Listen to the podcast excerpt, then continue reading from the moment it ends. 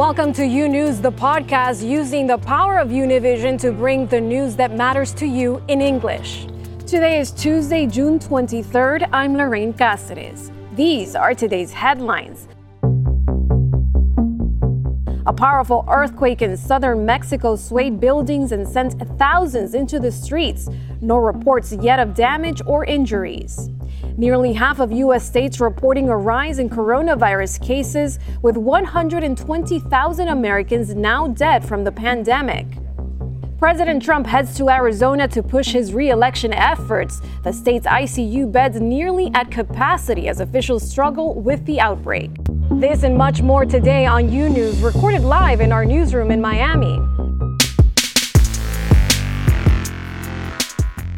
An earthquake shocked buildings in central Mexico, Mexico City on Tuesday, with hundreds of people fleeing their houses and running into the streets after city alarms alerted residents minutes before the tremors. The earthquake shook southern and central Mexico. There are no immediate reports of the extent of the damage or whether any residents have been injured. The U.S. Geological Survey said the quake had a magnitude of 7.7 and was centered along the Pacific coast of Oaxaca state.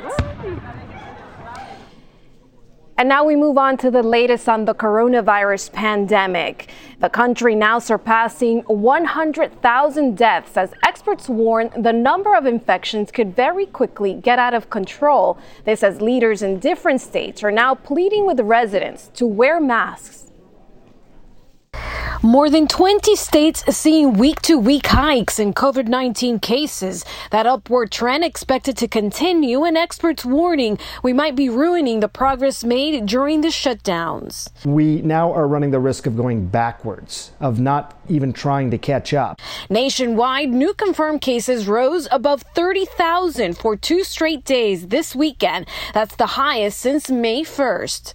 More than 10 states saw their highest seven day average of new infections infections. Wear your masks, practice physical distancing, continue the hygiene that is so foundational in terms of mitigating the spread of this virus. The death toll across the U.S. has now surpassed 120,000. In Utah, a state public health official warning that the surge in new cases is, quote, quickly getting to a point where the only viable option to manage spread and deaths will be complete shutdown.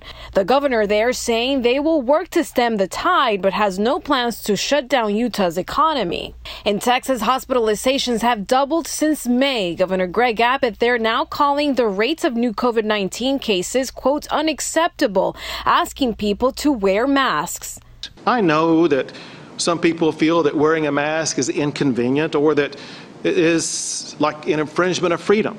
But I also know that wearing a mask will help us to keep Texas open. On Monday, as Florida surpassed 100,000 cases, a dozen cities in South Florida, including Miami, made wearing masks in public mandatory. One of the biggest hospitals in the area, Jackson Health, reporting an 88% increase in patients in the last two weeks. This, as a study done by experts at the Scripps Research Institute in that state, suggests the new coronavirus has mutated in a way that gives it four to five times more spikes. Those spikes make it more stable and easier to infect human cells. And because of the surge in cases in Florida, more than 4,000 Disney World employees have signed a petition asking the park to delay reopening scheduled for July 11th. A similar petition is circulating in California among Disneyland employees with 45,000 signatures. Meanwhile, on Capitol Hill, Dr. Anthony Fauci told a House committee today he believes it will be, quote, when and not if there will be a COVID 19 vaccine by the end of the year or beginning of the next. Dr. Fauci and other top health officials are testifying on the administration's response to the pandemic. Janet Rodriguez has the details from Washington, D.C. Janet? Lorraine, and that hearing is still ongoing at this hour, but we're hearing very um, illuminating and optimistic uh, uh, words from Dr. Fauci saying that he does uh, believe that we will have a vaccine by the end of the year or 2021, early 2021. He also announced that a very promising trial, vaccine trial, will be going into phase three in July. So these treatments are rapidly moving in the right direction, he says, and this is very promising in the fight against coronavirus. This is a little more of what he had to say in Congress this morning. And I believe it will be when and not if we get favorable candidates with good results. We will be able to make them available to the American public, as I said to this committee months ago, within a year from when we started, which would put us at the end of this calendar year and the beginning of 2021. Now, about the surge in cases that you were just talking about, Dr. Fauci said that this is very disturbing, that he's very concerned, and that the next couple of weeks are going to be critical in the way local and federal officials deal with the amount of cases going up across the South, especially of the United States all of the witnesses today were asked about the president's comments over the weekend, where he said in his uh, Tulsa rally on Saturday that he had told administration officials to slow down the number of, of tests so that the number of coronavirus cases were not reporting as high. All of the members that were present today, task force members, said that none of them, that this was absolutely false, and none of them had been asked to slow down the testing. In fact, they had they continued the mission to ramp up testing so that is widely available throughout the country. But the president, as he was leaving for uh, uh, Phoenix today for Arizona, another state that has a surge in cases, said, Well, I wasn't kidding about what I said. So there is a disconnect between what the task force is testifying under oath here in Congress and what the president is saying. And Dr. Redfield today also said, the director of the CDC, that it continues to be the biggest way we can fight the coronavirus continues to be with social distancing, wearing masks, and proper hygiene. Back to you. Thank you, Janet, for that report from Washington, D.C. And as Arizona battles a rise in coronavirus cases, President Trump is heading to the state to rally his supporters. The move is raising concerns from some government leaders and health experts. Andrea Linares has the details.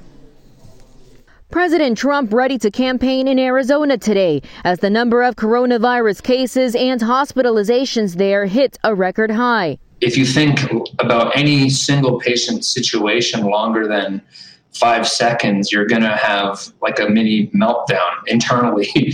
From Tucson to Yuma, the county's only hospital is now calling for every available nurse in the region and for volunteers from out of state. We are having a situation where we don't have enough nursing staff. I would consider whether it's appropriate to have this event in Phoenix while we are increasing the amount of COVID in our community. But this isn't stopping the president. His first stop is in Yuma, where he will visit the Customs and Border Patrol station and tour sections of the border wall. Later, he will end the day at Dream City Church in Phoenix, where he will deliver remarks in front of a crowd of about 3,000 young people. Republican lobby group Students for Trump is hosting the event. Vendors in the area say they've been seeing college students coming into town just for this. We've had some college kids that came in from Sacramento, California that are going to the rally, and they were excited to drive by and get some merchandise today.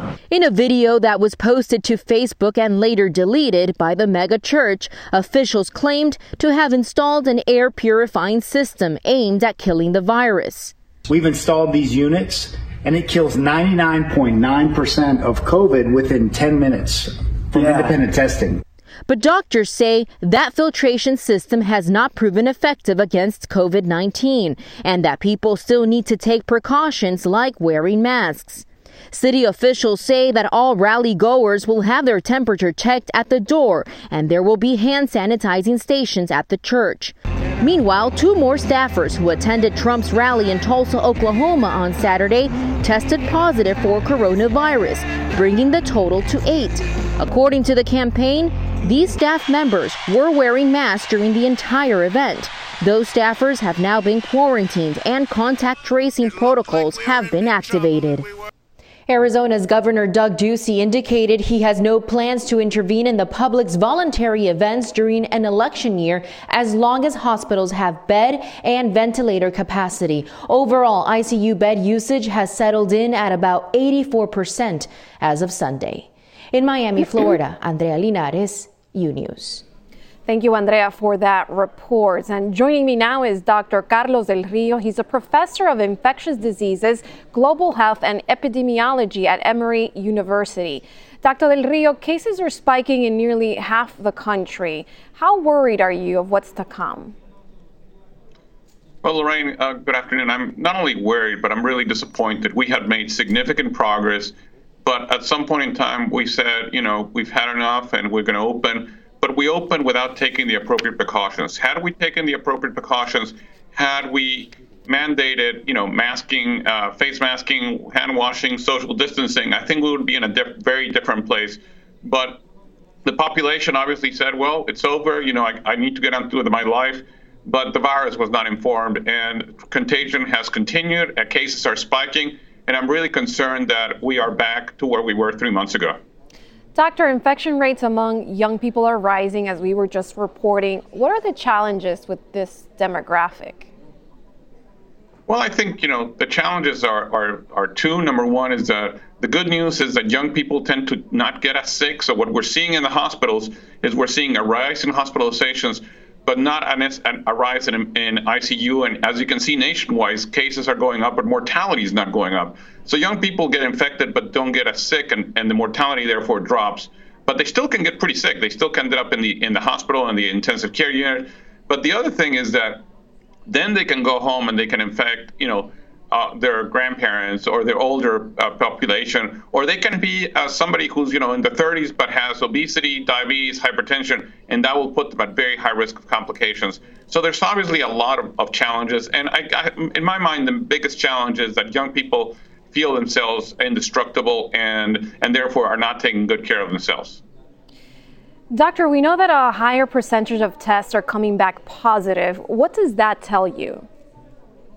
Well, what that tells you is that there are cases. Again, you know, the, uh, the president and others are wrong. Just because we're doing more testing is not the reason there are more cases. Tests do not cause cases. Tests help to diagnose cases. If people are infected and you test, you're going to find people who are infected the WHO, the CDC, others recommend that you do enough testing so that less than 10% of your tests are positive. That means less than one out of every 10 tests you do actually is positive. When you start going above that, that means that you have ongoing transmission and you're simply not testing enough. Let's talk about now um, about the vaccine. Dr. Fauci just said this morning that he's optimistic about a vaccine being available at the end of this year or the beginning of 2021. What's your reaction to this? Well, you know, I have enormous respect for Dr. Fauci, and my group here is actually one of the sites who's going to be doing one of the one of the vaccine studies. I would say that the way the vaccine is being done, the speed of the vaccine development is unprecedented. We went from finding a virus to getting a first dose of a vaccine into humans in 65 days. In July next month, we will start the uh, uh, the ne- the uh, a clinical trial uh, nationwide, a phase three, and several clinical trials will happen after that that will tell us tell us if these vaccines work or not. So we, we're absolutely sure we will know by the end of this year if we have a vaccine that works or not, and that truly is going to be un- unbelievable. Never has a vaccine been developed so quickly and with so many people working together, and it's been the government, community, investigators, and and and industry and public partnerships that are leading that way to, to actually be able to do this this quickly. Dr. Del Rio, the Trump administration officials are stockpiling for a supposed second wave in the fall, but the first wave isn't over. It's just growing. Should we stop calling it a second wave? I mean, I think it's time to stop calling it. It, it you know, we had a peak, then we had a plateau, and now we're having another peak. I think if you want to call a second wave, it's happening right now. So maybe in the fall we will have the third or the fourth wave. I mean, I think you know we just need to say this has not gone away. If you look at the graph of the United States, we went as low as oh, having 20,000 a new diagnosis per day. Now we're up to 30,000, an increase of 50%. Uh, we are having a major outbreak. The virus has not gone away, and people need to take precautions. We need to stop kidding ourselves. And finally, doctor, as you know, cases are spiking in Florida, and some cities are now requiring masks. Is that enough to slow the spread?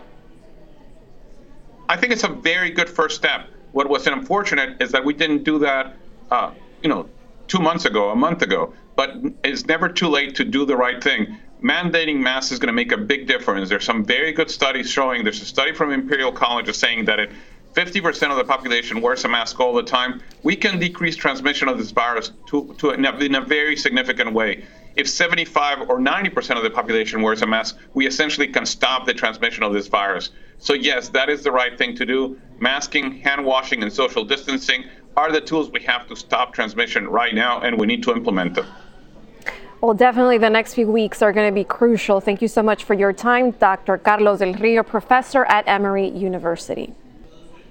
The FDA is warning consumers about six types of hand sanitizer. Officials say these may contain methanol, a substance that's potentially dangerous when absorbed through the skin. The agency found that samples of one product, Lavar Gel, contained 81% methanol, and those of Clean Care No Germ contained 28%. The agency's alert comes at a time when hand sanitizer are in especially heavy demand due to the coronavirus pandemic.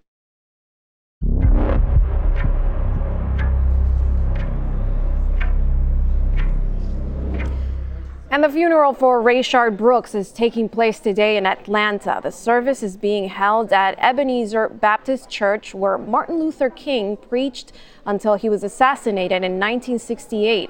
According to a family attorney, actor and producer Tyler Perry is from who is from Atlanta is covering the cost for the funeral. Meanwhile, in Washington, D.C., protesters gathered in Lafayette Square Monday night attempting to topple a statue of former President Andrew Jackson. Police in riot gear pushed them back. As this was all happening, the U.S. Secret Service told members of the White House press corps to immediately leave the White House grounds. It's a highly unusual move. Secret Service later said four members of the media were misdirected to leave the White House grounds. Earlier this month, peaceful protesters were violently cleared from the area, after which President Donald Trump walked to near a nearby church for a photo opportunity. And in Virginia, tensions flared between police and protesters in Richmond for the second consecutive night. Police say demonstrators formed an unlawful assembly at Richmond City Hall early Tuesday, prompting warnings that people would be arrested if they didn't leave the area. All of this comes after city and state officials indefinitely shut down gatherings at the monument of Confederate General Robert E. Lee from sunset to sunrise. The officials say the statue will be closed each night for safety reasons.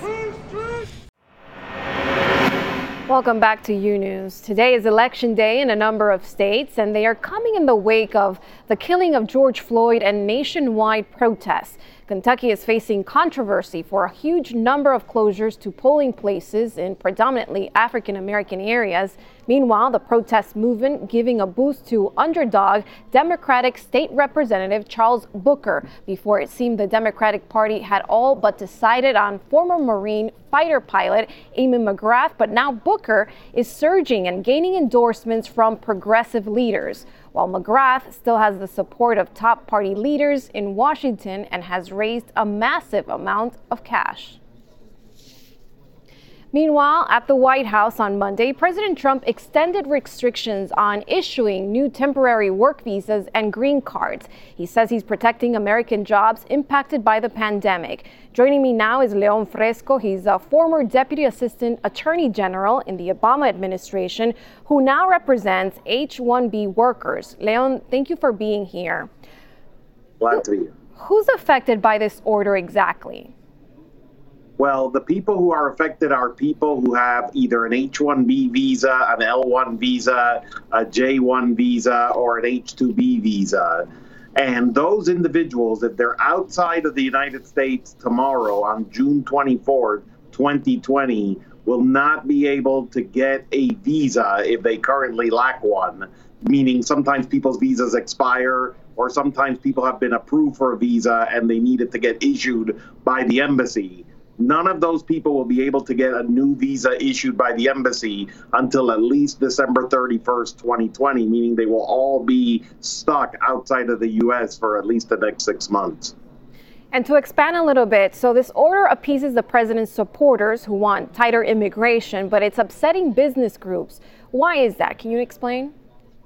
Sure, because many of the people who are banned are actually people who already have jobs in the United States and are people who were accidentally outside of the United States recently because there was some emergency in their family or they had a sick relative or something else and they haven't been able to return into the United States in order to uh, come back because the embassies are currently closed because of the COVID 19 crisis and they haven't been able to get a visa. So now these companies are not going to be able to get their workers back for up to nine months. In addition, these individuals have U.S. citizen kids sometimes, and they're still the kid might be able to come back, but they're not going to have parents here that will uh, be here with them because the parent is banned from entering the United States. So that's another huge problem. And finally, an even larger problem that is going to happen here is that there are many visas, like the L1 multinational visa, where it's a foreign company who's trying to invest in the United States to create jobs. And what they're doing is they're trying to bring the executives here so that they can train the U.S. workers to do their jobs. And those businesses aren't going to be able to get visas issued for their executives to come here and open new companies in America, which is totally counterproductive for the job argument. And now, how much difference will this order make in terms of protecting American jobs? Well, let's even say that the Trump administration estimate of 525,000 jobs was absolutely correct. That's still a minuscule number of the over 140 million people who work in the United States, first.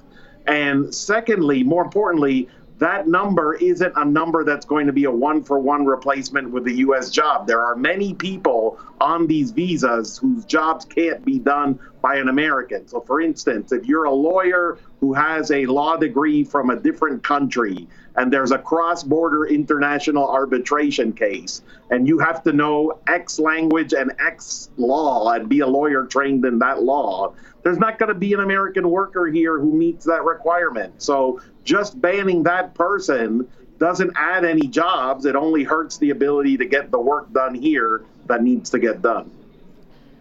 Well, very complicated topic. We uh, really appreciate your time. Thank you so much, attorney, uh, immigration attorney Leon Fresco. My pleasure. And in Tennessee, community leaders say the Latino population is having a hard time battling COVID 19 and more needs to be done to stop infections there. Maite Interiano has more on what president on residents want from the state's governor. In a three page letter, 18 organizations representing Tennessee's Latino communities call on Governor Bill Lee for urgent help. In the letter, leaders say Latino communities are experiencing at disproportionately high rates of COVID 19 cases. Despite making up only 5% of the Tennessee population, Hispanic and Latino people currently account for 27% of the statewide COVID 19 cases, according to the Tennessee Department of Health people are trying. Uh, I, I, I, I, I have respect for that, and, and we've been part of those conversations. But the numbers show that we have to do more. Mauricio Calvo is the executive director of Latino Memphis, one of the four Shelby County organizations who signed the letter that are based in Shelby County. Calvo says the problem for Latino communities is complicated and has to do with socioeconomic factors as well as a lack of health care coverage. I mean, this is a very complex issue. I don't believe that anybody is intentionally saying, hey, let's leave this group or that group out.